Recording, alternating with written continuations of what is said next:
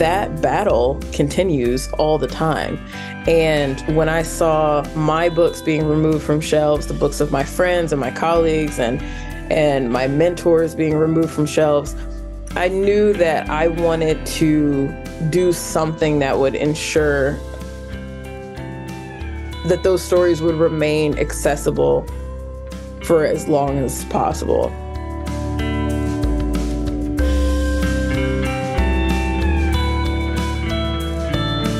I'm J.R. Jamison. Today on the Facing Project, I sit down with award winning middle grade and young adult author Leah Johnson to talk about writing authentic stories for kids, the harmful effects of the rise of book banning in America, and the founding of Loudmouth Books, her banned titles bookstore in the heart of her hometown. Stay with us.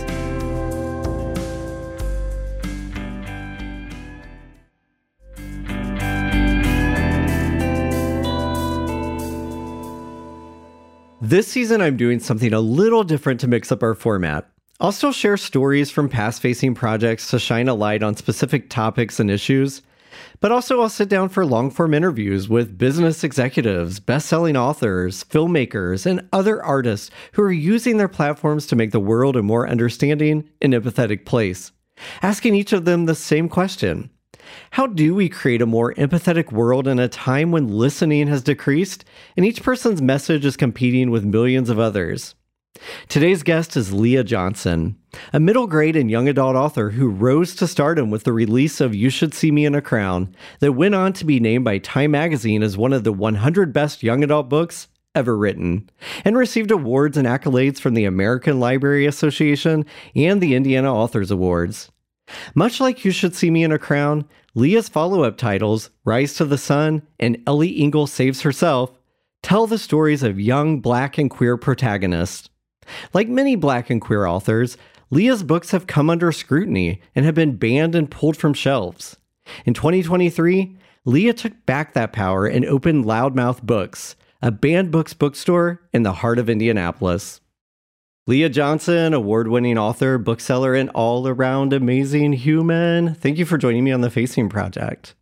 Thank you so much for having me. I'm really excited. I am too. And I actually want to start. Um, there's a lot I want to cover actually today uh, in our conversation.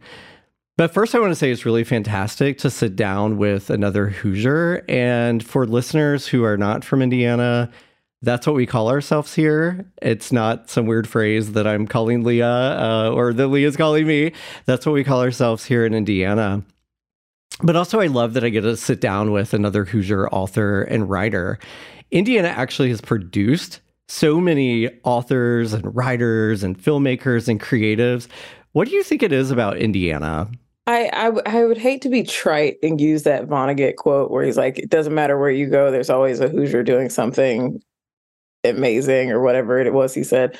But I do think there is a sense of uh, of self reliance and self creation here that is unique to Indiana. I mean, at one point, we were the center of blue collar jobs in the United States. We had more factories per capita than any other state.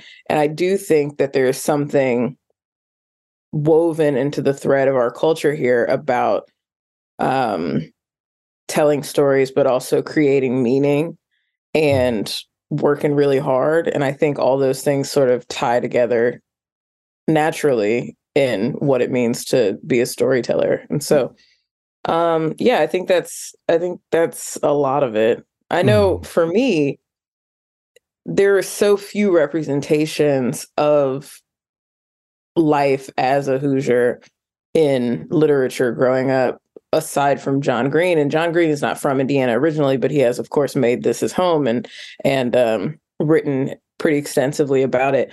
But aside from John Green, I very rarely saw YA, which is my my primary genre, that reflected the really particular experience of growing up in Indianapolis, which is rural adjacent. You know, there's a mm-hmm. lot of um, agriculture around here, but like I'm from the city, but I'm also like a mile away from dozens of cornfields. And so um, part of what I'm trying to do always in my work is is create images that maybe have not been created yet or have not had the opportunity to be platformed in the way that my work is platformed now. Um, mm.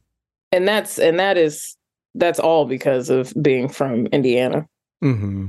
I sometimes wonder too because we have so many months of gray weather I know, like, I write year round, but I find that I write more in the winter time because I don't want to be outside, right? So mm-hmm. I'm inside working on stuff and thinking creatively and all that. So sometimes I'm like, is it also because of our weather that keeps keeps us going in that creative way? I, I don't know. Could be, could be. I mean, so before, after I graduated from college, I went to New York for grad school and I lived there for a while. And I will say I was never I was never at home in New York. Like it didn't matter what time of year it was, didn't matter what time of day it was. I was out. I was in these streets. I was mm-hmm. either working or I was writing at a coffee shop or I was going to an event or I was hanging out with friends or whatever. And so I do think being back here, I have become much more reclusive. I do spend mm-hmm. a lot more mm-hmm. time indoors, a lot more time in solitude. And so that does give that does give a lot of space to to writing so you might be onto something. Yeah i don't know. Well yeah. I think it's all those things that you talked about and more talking about college, so I want to go way, way back. And you were raised on the west side of Indianapolis, and you were editor in chief of your high school newspaper. And you went on to receive your BA from IU Bloomington, and then you left the state for a while, and you did your MFA at Sarah Lawrence College, uh, and you lived in New York, as you said, uh, moved to New York for a while. But while you were in college, you got the opportunity to intern with the Wall Street Journal and a couple of different NPR affiliate stations on the surface, if people knew nothing else about you, right, they might think that doesn't seem like a pathway to becoming a young adult or middle grade author. Set the record straight for me. Did you always know you wanted to write for children and young adults, or when did you decide that was the best outlet to tell your stories? Yeah, I, I always knew that I wanted to tell stories full stop. It didn't matter to me, the medium didn't matter the avenue. I knew that I wanted to tell stories, but um growing up, it wasn't like now where we have seen a huge emergence in the past uh, you know, five ten years of more diverse literature. When I was in elementary school and middle school, the representations I got in fiction were not of queer black girls from Indiana. Mm-hmm. They were of wealthy white girls from the East Coast who were falling in love and having these really incredible life changing, life altering narratives. And so I knew that somebody's job was writing books, but I did not imagine that it was a job for somebody like me. And so I was raised in relative poverty. And so my objective from a really young age was like, I never want to be broke again. And so, whatever I have to do to do that, to take care of myself and take care of my family, that's what I'm going to do. And so, I knew that they were telling stories on the news every night when I turned on TV. And so I decided that journalism was going to be how I was going to be how I I accomplished, you know, telling stories but also making enough money to eat. Mm-hmm. And I stayed on that path for a long time. I mean, it's not it's not all that different really now that I I'm on the other side of it, but really I just learned how to tell a good story. I learned how to tell a tight story. I learned mm. how to mm. figure out what the narrative, the heart of the narrative actually is and who the subject is. And I learned how to chase the threads that other people maybe are ignoring. And that curiosity and that willingness to interrogate my own interests and biases, I think, fed directly into the work that I started doing when I decided I was going to write. And mm-hmm. so I went to New York my the summer before my senior year of college for a fellowship with the City University of New York Journalism School. And through that fellowship, we like took a class at the J School and then also were doing these internships. And it was all like young people of color from across the country. And I ended up at the at the journal and that was wonderful. That was a really cool experience. Like shockingly for a young queer black person, like that actually was a really cool environment for me. Mm-hmm. I know that people may not think that, uh, knowing that I was walking into the Fox News building every day. Um, but that summer, as a part of the fellowship, they would send us out on these assignments for the J school. And oh God, when I tell you the assignments that I was doing that summer made me want to like I, I, wanted to give it up. I said, you know what, forget it. If this is what the rest of my career is going to look like, I have no interest in this. And also, you know, it didn't help that that was also in the era of um of the emergence of Black Lives Matter as a real cultural force. Mm-hmm. And so oftentimes being one of the only black people in a newsroom or um, in a news gathering space, the stories of talking about the brutalization of black folks and also about police brutality and uh, systemic racism was falling to me. And I felt so exhausted and disheartened by that line of work mm-hmm. that I didn't feel like I had the capacity to do it for the next 40 years of my career. Mm-hmm. And so I kind of just threw a Hail Mary pass my first semester of my senior year of college and was like, if I'm not going to do this, I got to do something. And I told my mom that I wanted to go back to my roots, which was telling stories in fiction. Mm-hmm. And she was like, okay, girl, if that's what you're going to do, you better do it better than mm-hmm. anybody mm-hmm. else. And I said, yeah. you don't have to tell me twice. And so um, that's when I went and got my my MFA. And so in some ways, uh, writing fiction was an escape hatch. I was trying to I was trying to find a way to reconnect to this thing that I had once loved, but had sort of fallen out of love with because of circumstance and time and subject. Um, and I got there and I realized that like a lot of people who are in MFA programs are not particularly interested in the the life of a working writer. Like I think a lot of people who go to MFAs are just like strictly there for the craft. Mm-hmm. And I mm-hmm. think that is beautiful. But that is not me. Mm-hmm. I wanted to learn not only how to write a book, but I wanted to learn how to publish a book. I wanted to learn how to write professionally. I wanted to learn how to make enough money to sustain myself. And um luckily that's that's what happened. Yeah. When you wrote your first book, You Should See Me in a Crown, you set it in Indiana. So going back to living in Indiana now and like what is it about Indiana creating creatives? Did you mm-hmm. know when you set out when you were drafting that book? I don't know if you're a plotter or a pantser or how what's your writing process? Are you a plotter or a pantser? Well, I was a pantser when I wrote "You Should See Me in a Crown," and I that was a huge mistake. It was huge, huge mistake.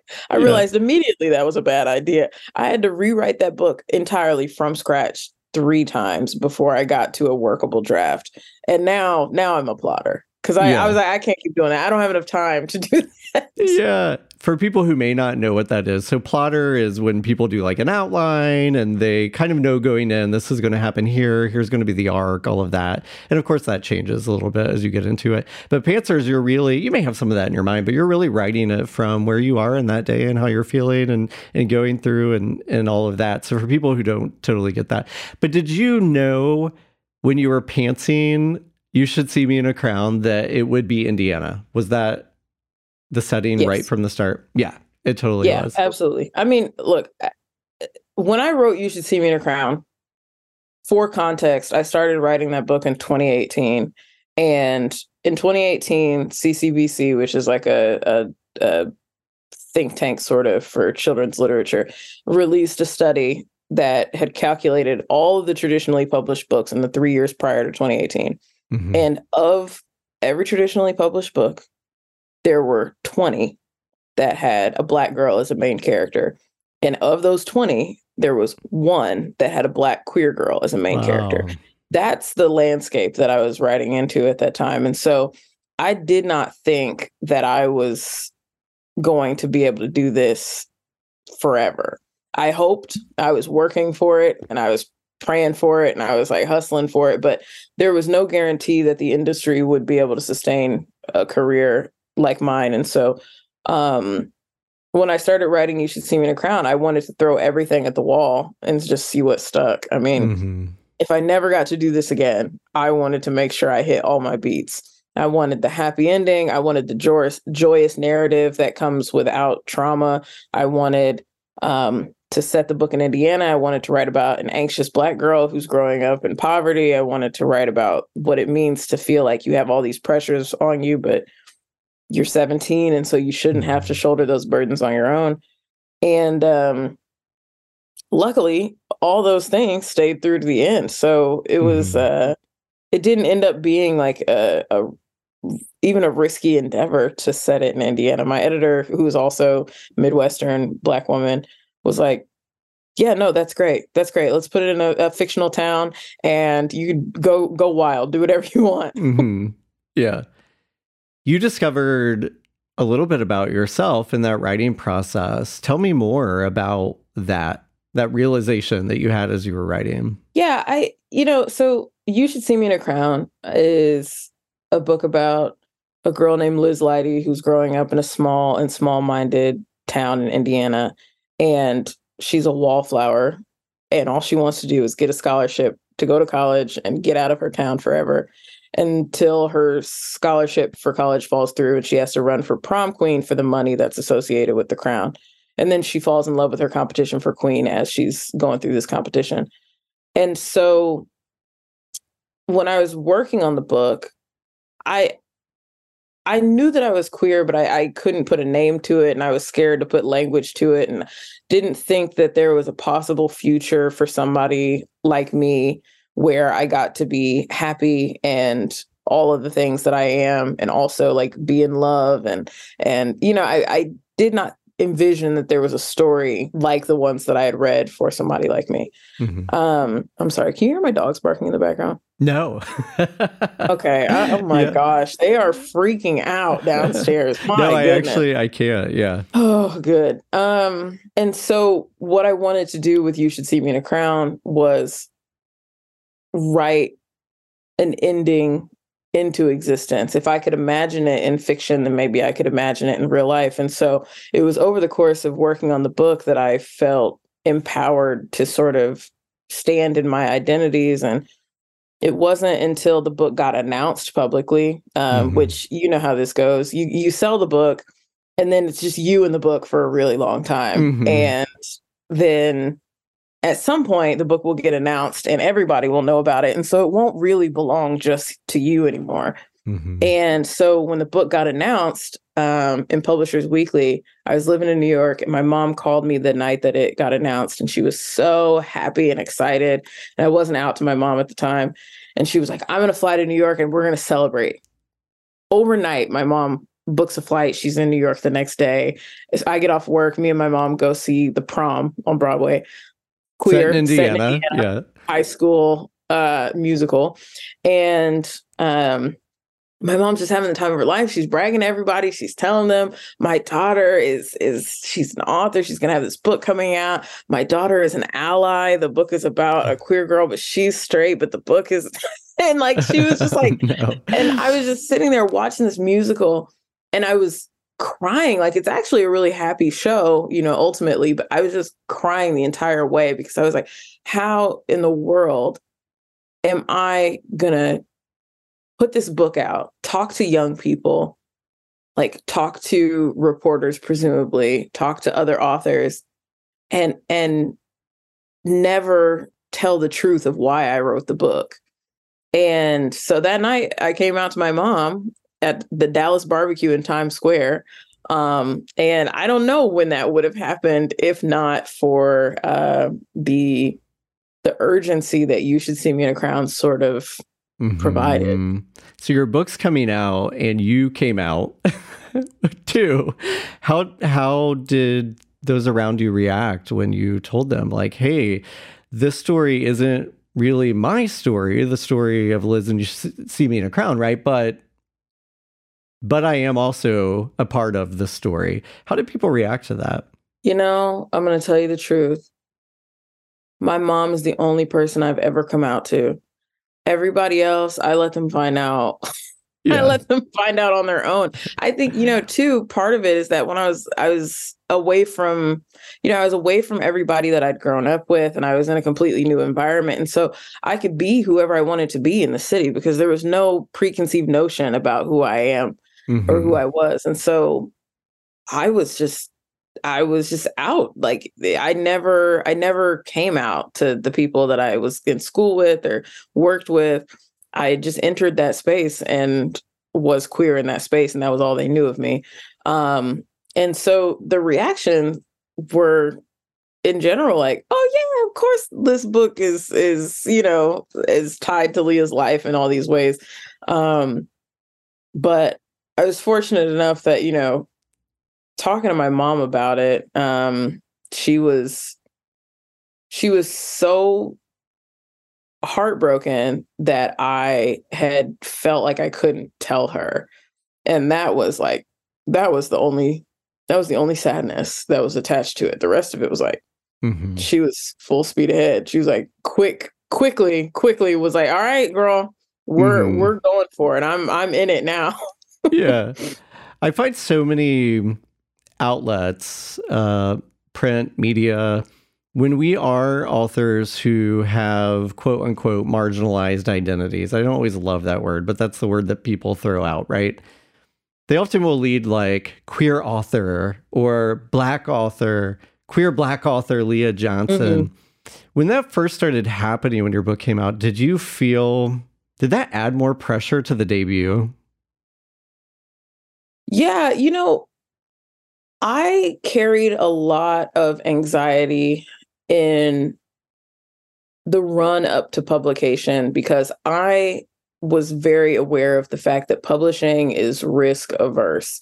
So mm-hmm. if they if they take on a book that they believe is risky for whatever reason and it underperforms, then they're not going to do it again or mm. they do it mm-hmm. again and it's going to be even harder for the next person to um, get any sort of traction or support. And so my fear, I, you know, of course, I had I had the selfish fears of like, oh man, what if I flop? Like, what if I can't make a career out of this? What if nobody ever wants to hear about Leah Johnson again?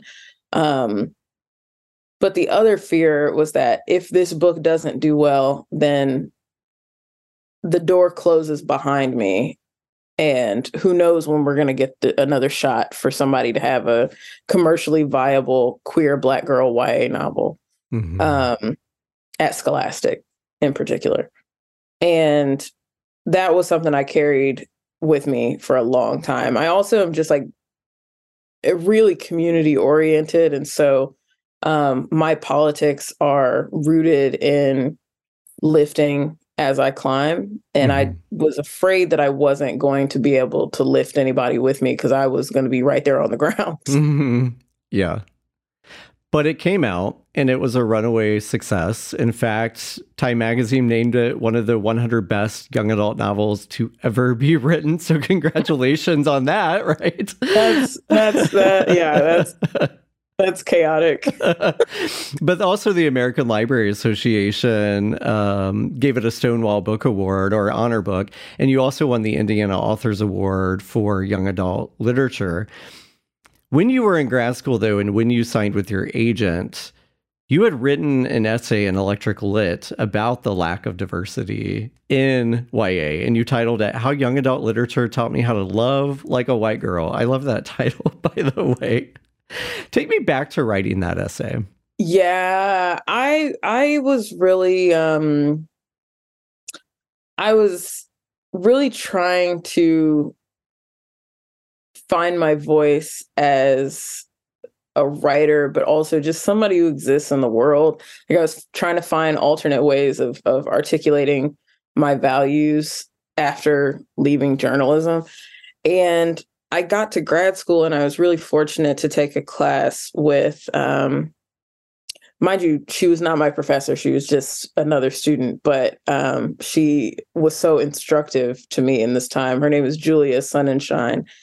And I just thought she was so brilliant. And she was a freelance writer and she was r- working for all these different publications and she was freelance editing for these big magazines. And I was so inspired by her work that I was like, I'm gonna do that. I'm gonna start writing essays. Mm-hmm. Why not? And so um, Julia sat me down and was like, all right, if you want to do this, here's how you pitch. Here's how you format a personal essay. Here's how you frame it. Here's what the arc should look like. And after talking to her, I was like, I know, I know exactly what it is I, I want to talk about. And so I wrote a draft of uh, How to Love Like a White Girl and submitted it to electric lit through submittable when i think about this now i'm like that is so wild that i ran i randomly submitted this essay in submittable which anybody who's ever used submittable mm-hmm. you know it is a hellscape it's clunky. it is a disaster yes yeah and so i got a so the essay got picked up and it got a it uh it got published and i just it really opened every door. It was like the beginning of everything, I feel like. Mm-hmm. And so after I published that essay, um, it it performed certainly better than I expected it to. I was like, all right, I'm gonna put this out. I'm gonna make my little 50 bucks. Mind you, back in the day, Electric Lit was paying $50 mm. for an essay. And I was like, and that'll be it. And it came out. And then that same day, I got emails from editors and from agents and um that was how that was how I got my my first agent. Mm-hmm. What was it like when you opened your inbox and you saw all of the people wanting to know more about you and also wanting to talk to you about representation? Were you did you shut it down and thought I'm going to come back to this later? Is this real life or did you dive right in to that? I dove right in. I dove right in because I I was like, you never know if you're going to get another shot. I have approached everything in my career with a sense of of breathless urgency, where mm-hmm. it's like, if I don't do this now, it may never get done. If I don't take this opportunity today, I may never get it again. And sometimes that hasn't paid off for me, but most of the time it has. And this was one of those times where it did. And so I was at my job as an assistant uh, had a graduate assistantship in the Office of Diversity and ran to my boss. I was like, Natalie, what am I supposed to do? Natalie immediately calls her friend who is in the writing program at the undergrad writing program at Sarah Lawrence. Um, so she was like, can you talk Leah through this? And then I I got on the phone with one of my professors and he was like, he was like at his daughter's ballet recital or something and he like took the took the call. It was like leah don't panic. This is fine. This is what you do. Um and so i i had a lot of feedback instantly and uh then i ended up getting representation after that yeah that's awesome that you had options so many options of people who were interested in your work. Building off of that essay and that essay t- title and you should see me in a crown coming out i feel like publishing, especially young adult, has diversified greatly in the last well, it depends on how you define diversity, right? So, like right. in the last ten years, yeah, it started in that trajectory. But in the last, I'd say five to six years, it feel it feels like there are more queer authors writing um, BIPOC and queer main characters um, with storylines that aren't steeped in tragedy, right? Like we're writing our own stories. It's not painting us as these people who we aren't, or just these one-dimensional characters but it really is allowing space for us to tell our stories about adventure and superheroes and first loves and friendships and proms, all these things. And the diversifying of literature, I think, has been important in two ways. So, one, I think it allows young adults, obviously, to see themselves in stories. And then also, it increases empathy and understanding. But in some ways, it's also come at a great cost to us who are writing these stories. Books are being banned in high schools and even public libraries at alarming rates. And book bans in the US aren't necessarily new, right? We see cycles of this happening, but this time it feels different, or at least to me it does. And I don't know how you feel, but why do you think people are so afraid of these stories? So I have a lot of answers to this, but one, I'm I'm going to echo um, Kathleen Glasgow's sentiment from your interview with her, which I, I listened to. Um, and that's that book banning isn't about a removal of stories, it's about a removal of queer people from public life. If this was just about just about i'm doing air quotes around just but um, if this was just about books then this wouldn't feel as urgent or as terrifying but we know that fascism a rise in fascism is always tied to a rise in violent ideology and that ideology is disseminated in a myriad of ways but one of those ways is by suppressing the voices of people who have perspectives that are different than those in positions of power. Mm-hmm. And so I think book bans are cyclical. I think that they are always tied to much larger and much more violent political movements. Um, but I also think that they are not this moment is not unique.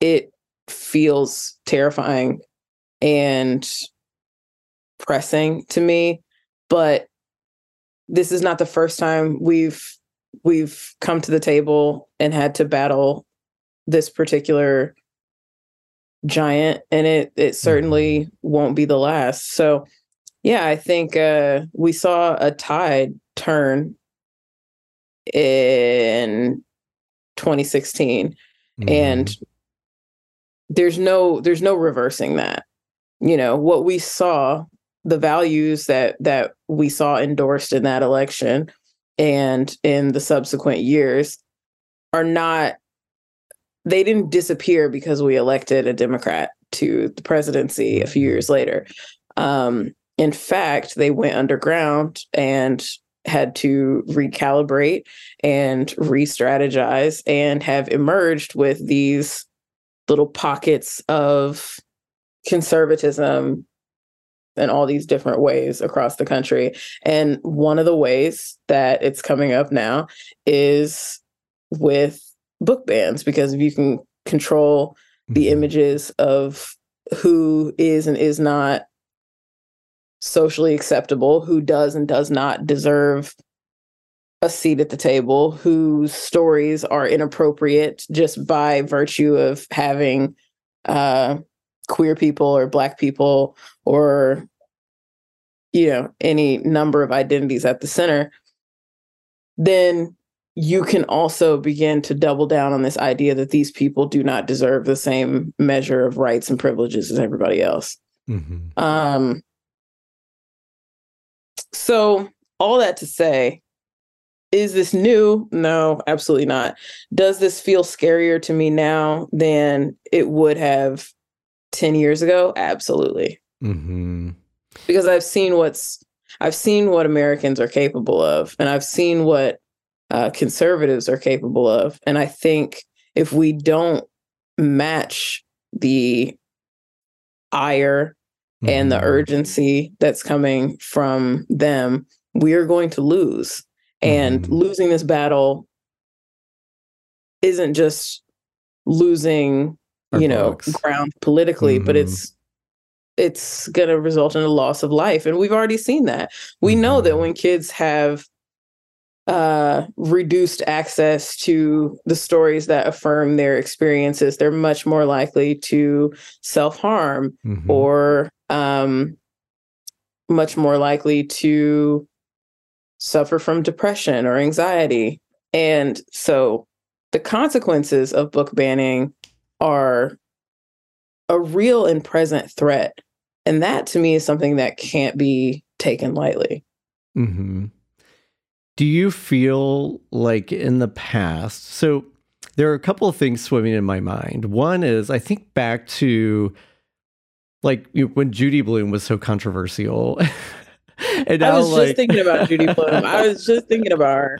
And I love Judy Blume. I love the the Judy Blume documentary or movie that came out like, you know, yeah.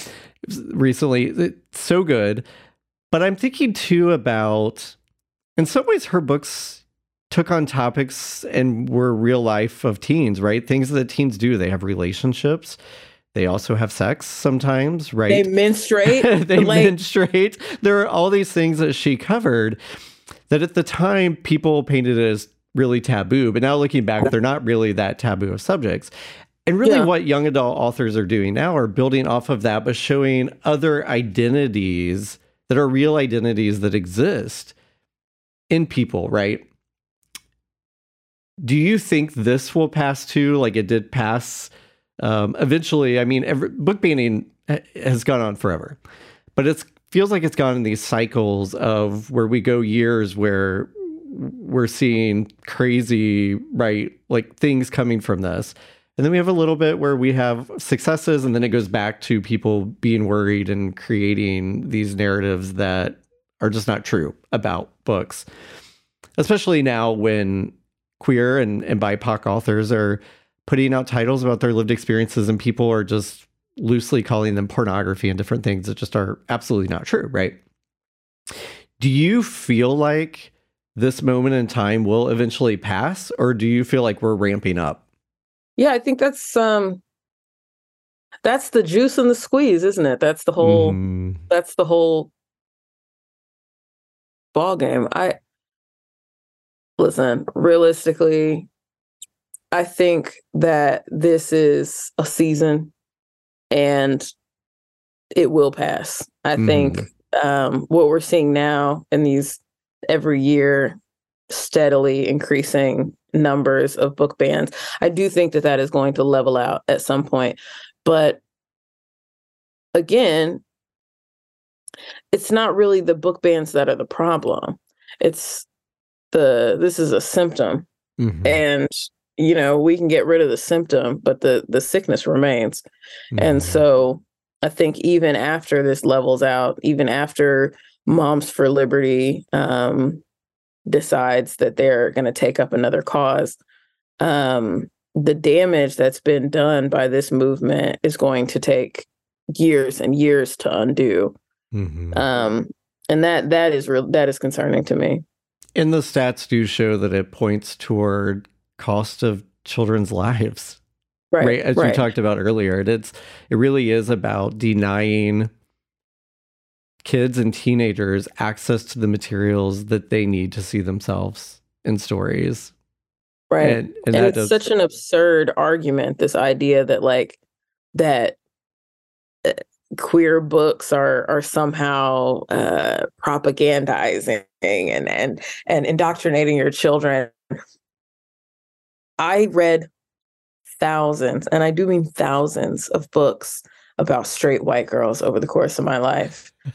Did Same. I become a straight white girl? No. In fact, I just got gayer. And so if it worked like that, then then I wouldn't be here writing these books to begin with. Uh, same. I yeah, same. And I'm I'm not I did not become a straight white girl either or right any of those things. So um I am curious to know in Indiana, I mean, this is all across the country, but in Indiana and, and, and, most recently in, in Hamilton County, right?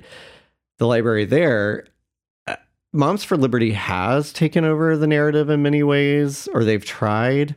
Have you gotten the opportunity to sit across from anyone who's made these decisions about books, banned your own book? Um, if you have, what did you say? Or if you were given that opportunity, what would you say? Oh no. Um yeah, no. I, my books have always been banned um or challenged quietly. I there's not you know, I think I think sometimes there is this misconception that when your book gets banned or challenged, you're like notified about it so that you can like fight against it or your team can put up some sort of you know defense or whatever but what's really insidious about book bans and challenges is that most of the time it's just done in secret. It's done mm-hmm. under the mm-hmm. cover of darkness. Not everybody has Google alerts on their name, so they don't know when their book is being brought up at a board meeting, um, or uh, you know they don't know until it's already on the PEN America banned books list for the year. Mm-hmm. Um, and so, yeah, I, I've never been um, been able to talk to somebody who uh, wants my books banned. Um, but I have had a number of parents um, tweet at me and and talk about my books and say that it's it's disgusting it's propaganda it's it's grooming it shouldn't be allowed in schools um it's been a while. I don't i don't check my emails anymore. Um i now have an assistant who can do this but um i used to get the nastiest emails from people who had read the book or had had bought the book but didn't realize that it was queer which i don't understand. It says it right on the back but whatever. Yeah. um and and they reprimanded me for trying to sneak uh queer content into their their children's brains. I it just i i have i have encountered a lot of those sorts of um those sorts of folks but I'd never respond directly to them because if Mhm. you were interested in engaging in a good faith conversation,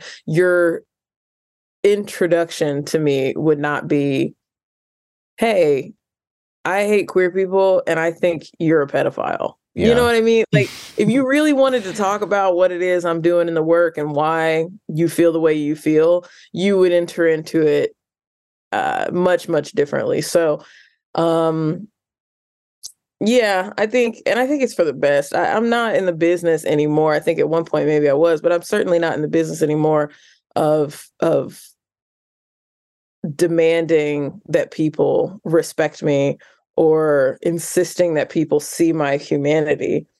Mhm. I don't have to appeal to you to deserve to exist. Mhm. Like I deserve to exist just because I'm a human being who exists on this planet and is in a body and moves through the world. Um, but I think for a long time I was under the I was under this I had fallen into the trap that I think so many of us fall into, which is that like if I can just be respectable, Mhm. I I will earn their respect. If I can just um appeal to their logic and their their um their heart, their um reason, I can I can get them to see what I'm trying to get them to see. You can never be quiet enough or respectable enough for people who benefit from your silence and your erasure. Mhm. So write the thing you're going to write, double down, be as queer as you can be, be blacker than black, you know what I mean? Tell the Mhm. story because you're you're not going to be able to appeal to them by being gentle and kind and and smarter than them. That's that that isn't a strategy that really works. So Mhm. do the work and do it without fear or shame. That's Mhm. that's my that's my position now. Yeah. And and for aspiring authors and young adult writers, that's the same advice too, right? About sometimes we get caught up in especially if it's not your first book. So people who are writing their first book, maybe they're blissfully unaware in some ways about uh, how pu- the public interacts, right, with us when our books come out. But for somebody who maybe is seeing this play out and they're not seeing all the background that's happening, right? These emails that are coming in. What advice would you have for somebody who's maybe afraid to write their story or write into that space that represents them, that somebody else needs to see themselves in that story, but they're scared because of all the things we just talked about? What advice would you have for aspiring writers? This is the coolest job in the world. And I, I genuinely mean that. And I have many jobs. I'm always working. And I have to say with full certainty that being a writer is the coolest job I've ever had. The the angry emails and the the tweets and the DMs pale in comparison to the number of queer kids that I have met who have told me that they came out to their parents because they read my book or the emails that I get from sixth graders who have read uh, my middle grade. I don't even I didn't even know sixth graders knew how to use email. The number of emails I get from sixth graders who are like, Ellie is just like me. I never knew that other people like me were out there. Thank you for writing this book. Those are the stories that keep you going. That's mm-hmm. the that's the narrative that you should cling to mm-hmm. because the work that we do is so much more important than the naysayers opinions of you. Yeah. And so it is it is intimidating work that is for certain, but don't be intimidated by the people who don't want you to do it. Be intimidated by the bigness of the impact it's going to have when it goes out in the world. Everybody's going to write a book that is somebody's favorite book. Mm-hmm. Whether whether that's like whether it's Time's favorite book or whatever or whether it's Cosmo's favorite book or whatever I, I don't know. I, and I think that's less important than the fact that there's going to be an eighth grader out there who's going to stumble across your book in a library one day and it's going to change their life the way that miseducation of Cameron Post changed mine. Mm-hmm. Um, and that's that's worth showing up for, even when you're scared. Mm-hmm. I love young adult. I I write memoir, but I also write young adult too, and I find that young adult is one of my favorite categories. And I would argue, as we just talked about, some of the most urgent stories are young adult literature. And yeah. I think that's because right teens are figuring themselves out. They're figuring out who mm-hmm. they are. Sometimes they feel alone and they need these stories. Beyond that, what is it about young adult that makes it feel so magical and age spanning? Because, you know, it's not just teens reading young adult. It's also, I mean, I, I read young adult, you read and write young adult too. Like, what do you think it is about young adult? Well, I, I also, my primary audience, like I write for and about children, but my primary audience is adults, like mm-hmm. more adults buy YA than any other group, which is fascinating to me and something that we could talk about on a different podcast. But um, I think for me, what is so enticing about YA, what's so exciting about writing it, is that I get to go back to these big experiences over and over again. I get to experience the magic of firsts all the time. Mm-hmm. I and like so many other queer people did not get to experience my first when I was in high school because I wasn't out and I wasn't I wasn't sure about my identity and so I didn't get to go to prom with another girl and I didn't get to have my my first kiss at a concert like Liz and Mac do and I didn't get to you know hold hands walking down the the hallway at school and part of what I think is so important about YA is that it is healing for a lot of us who maybe didn't get to experience those things, but it also is permission giving. And that's an incredible, incredible opportunity to sit down at the page and mm-hmm. know that a frivolous food fight scene in a cafeteria is going to give some kid somewhere permission to be a little more playful, to let loose, to take more risks. Mm-hmm. And that's fun work. That is really fun work. Do I like drafting? No. Do I like revising? No. Do I like literally any part of the writing process? no. no. but I like being able to put these books out in the world and uh, see how they see how they live in the hearts of of the people that I write for. And so yeah, there's there's just a real magic about first experiences that is like it never gets old to me. Yeah. And and for other adults too, probably reading that too, who maybe didn't get to have some of those first experiences. They're reading it now mm-hmm. as adults and they're maybe picturing themselves in that moment as if they were teens. Um, so I think that's kind of a, a magic around it too, like you were saying. One thing that I think our listeners may not know is that once you do have a successful book, like you did with You Should See Me in a Crown, um, there's a demand for others. So the whole process we just talked about, like, do we like doing this? Do we like doing that? Right. How did writing your other books differ from You Should See Me in a Crown? Oh my goodness. That's a great question. Well, I'll tell you, um, I'll tell you that with You Should See Me in a Crown, I wanted the book to do really well, but I had low expectations and nobody else was expecting anything of me. There were no readers that I knew were going to be waiting for another book. I, I hadn't I didn't have a contract for another book really um, at the time of writing it. I did before the book came out, but um, so it was really just me and the page. I was just telling a story that I I was excited about and that um, felt true to me. Mm-hmm. And that changes with every book because this isn't just a hobby anymore. It's not just something I do because I love it and because it's fun. It's now a thing that I do because it pays my mortgage.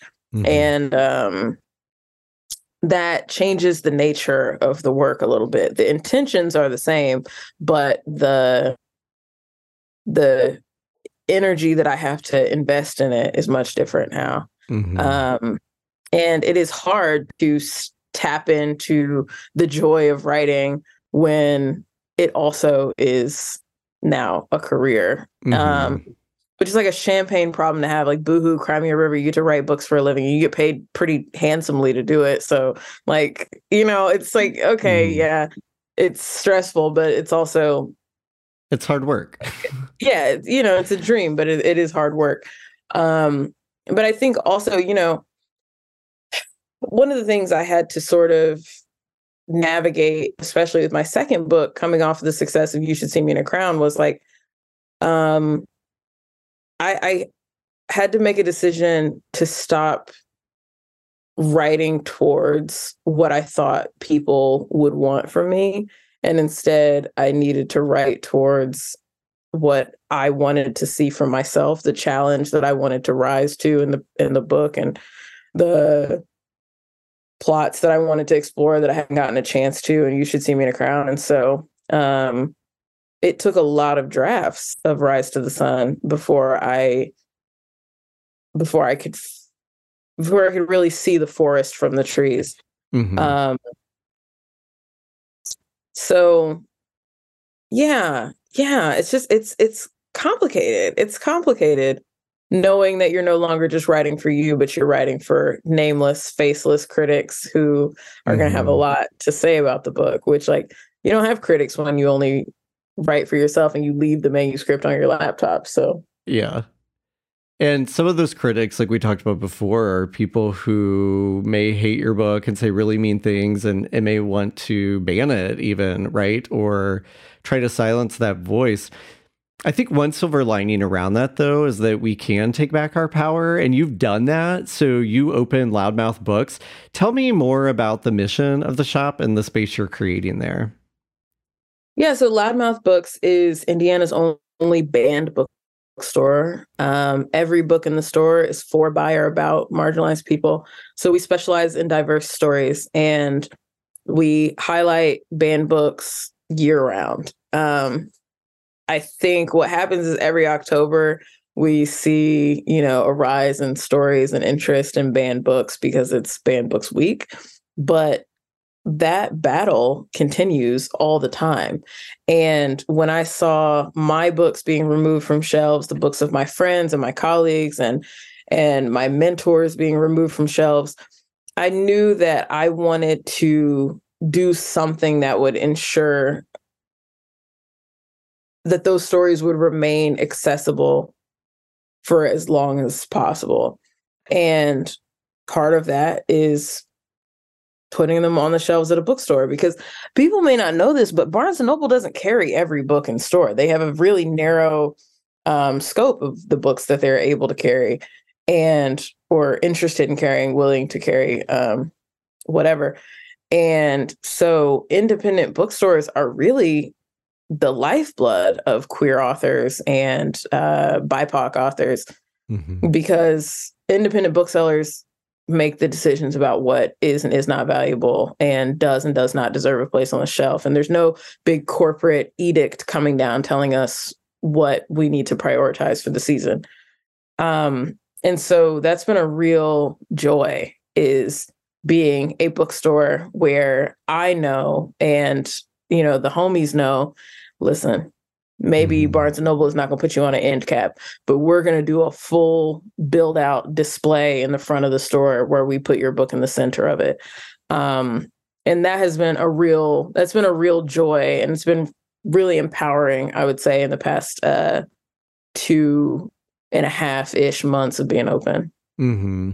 I've had the chance to stop by your shop, and I do love you have like the shelves that are are almost like um, you have the bookshelves, of course, but then you also have the other shelves where you do have those prominent books displayed kind of above the couches. Um, mm-hmm. I'm trying to think of like the right word. Like there are shelves where you would typically have like maybe photos or something on there, right? But like you have right. the books displayed there, and I I love that. You also host events too, so you do author events and you do in convo events there. What other kind of events do you have going on? So truly, just before we started this interview, I was building out our our programming calendar for the first quarter of next year, which I can't believe we're already or I guess when you're listening to this it's already 2024, but um building out our programming for the springtime. And so we have a lot of really cool authors coming to visit us, which I can't even talk about all of them yet, but I'm stoked because people don't often bring their tours through Indianapolis. So that's like really cool for us. Um, but we have book clubs, we have literary trivia nights, we have uh, book exchanges where you come and trade a book with a stranger and have a conversation with them. Um, we have a book fair coming up where kids will be able to come and just like take brand new hardbacks for free. Um, of all diverse titles. Mm-hmm. Um, yeah, we just we have a lot of really cool, fun stuff coming up that I uh, programming that I, as an author, have been like, man, I, I wish we had, I wish we had that near me. I would love to see that near me. Mm-hmm. Well, now I just get to make it because it's my story whatever I want. Yeah, I love that. Beyond uh, Loudmouth Books, what do you what are you working on? Do you have anything that you can share yet with our listeners? Yeah, so I have the sequel to my middle grade. Um, my middle grade is called Ellie Engle Saves Herself. It came out with Disney Hyperion in May of 2023, and the sequel will be out in spring of 2025. And so I'm working on that right now. It's called Bree Boyd is a Legend, and it is about a 13 year old girl who develops the power of telekinesis and has to navigate being a superhero while also trying to make it to the National Spelling Bee. Love it. Um, and that has been a lot of fun to work on. And um, I have a co-written YA rom-com coming out with my friend George M. Johnson called There's Always Next Year and that will be out in 2025 as well. And it's very gay. It's set on new year's day. Two cousins trying to right the wrongs of new year's eve and find love. It's so funny and very small town energy and uh, i'm really excited about that one. So yeah we're working on a couple books and and uh, there's always some some projects that you can't tell people about that i'm also working on but yeah. um yeah, in the meantime, I'm teaching in the MFA program at Butler University and um and not sleeping very much. That's pretty much because you're also running a banned bookstore at the same right, time. and I'm also running the bookstore. yeah, you know, yeah. Casual, have, you, not a lot going on at the moment. Yeah, you have all kinds of free time. Um, so, lastly, the work we do here at the Facing Project is to try to create more understanding and empathy in the world, which is hard to do at times. This season, I'm asking all of my guests the same question, and I'd love to hear your perspective on it too. How do we create a more empathetic world in a time when it feels like listening and understanding the lives of others has actually decreased? So, Dr. Rudine Sims Bishop came up with a theory of windows and mirrors.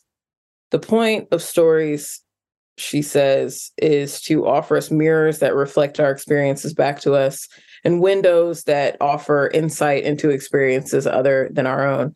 And I think stories do that, obviously, but so does engaging with your neighbor. Mm-hmm. So does not existing in a vacuum. So does opening yourself up to the potential that you are wrong about something embracing the idea that being wrong doesn't make you a villain it just makes you a human who is in progress mm-hmm. and, and so my my hope is that in 2024 all of us will be more willing to be wrong. Mm-hmm. Be wrong. Be wrong about yourself. Be wrong about your neighbor. Be wrong about policy. Be wrong about the things you think are most important. Shift your perspective. Be open to the potential that your perspective is not the only one. And I think that's the only way that we can really start to bridge those gaps between experiences and people. Mm-hmm. Leah Johnson, award winning author, founder, and owner of Loudmouth Books, and an all around amazing human. Thank you so much for taking the time with me today to join me on the Facing Project. Thank you for having me. Learn more about Leah Johnson, including books and events, at buyleahjohnson.com.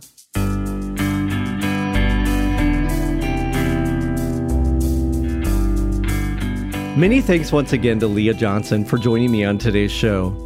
To listen to past episodes of this program, visit indianapublicradio.org slash The Facing Project, or find us on your favorite podcasting app, or just ask your smart speaker to play The Facing Project on NPR. To continue the conversation about this episode, find us on Facebook, Instagram, and X at The Facing Project. The Facing Project is recorded at Indiana Public Radio at Ball State University in beautiful and wonderful Muncie, Indiana, and is produced by the amazing producer and audio engineer extraordinaire, Sean Ashcraft. The show is distributed nationally through PRX. I'm your host, J.R. Jamison, and until next time, I wish you the courage to share your own story and the empathy to listen to others.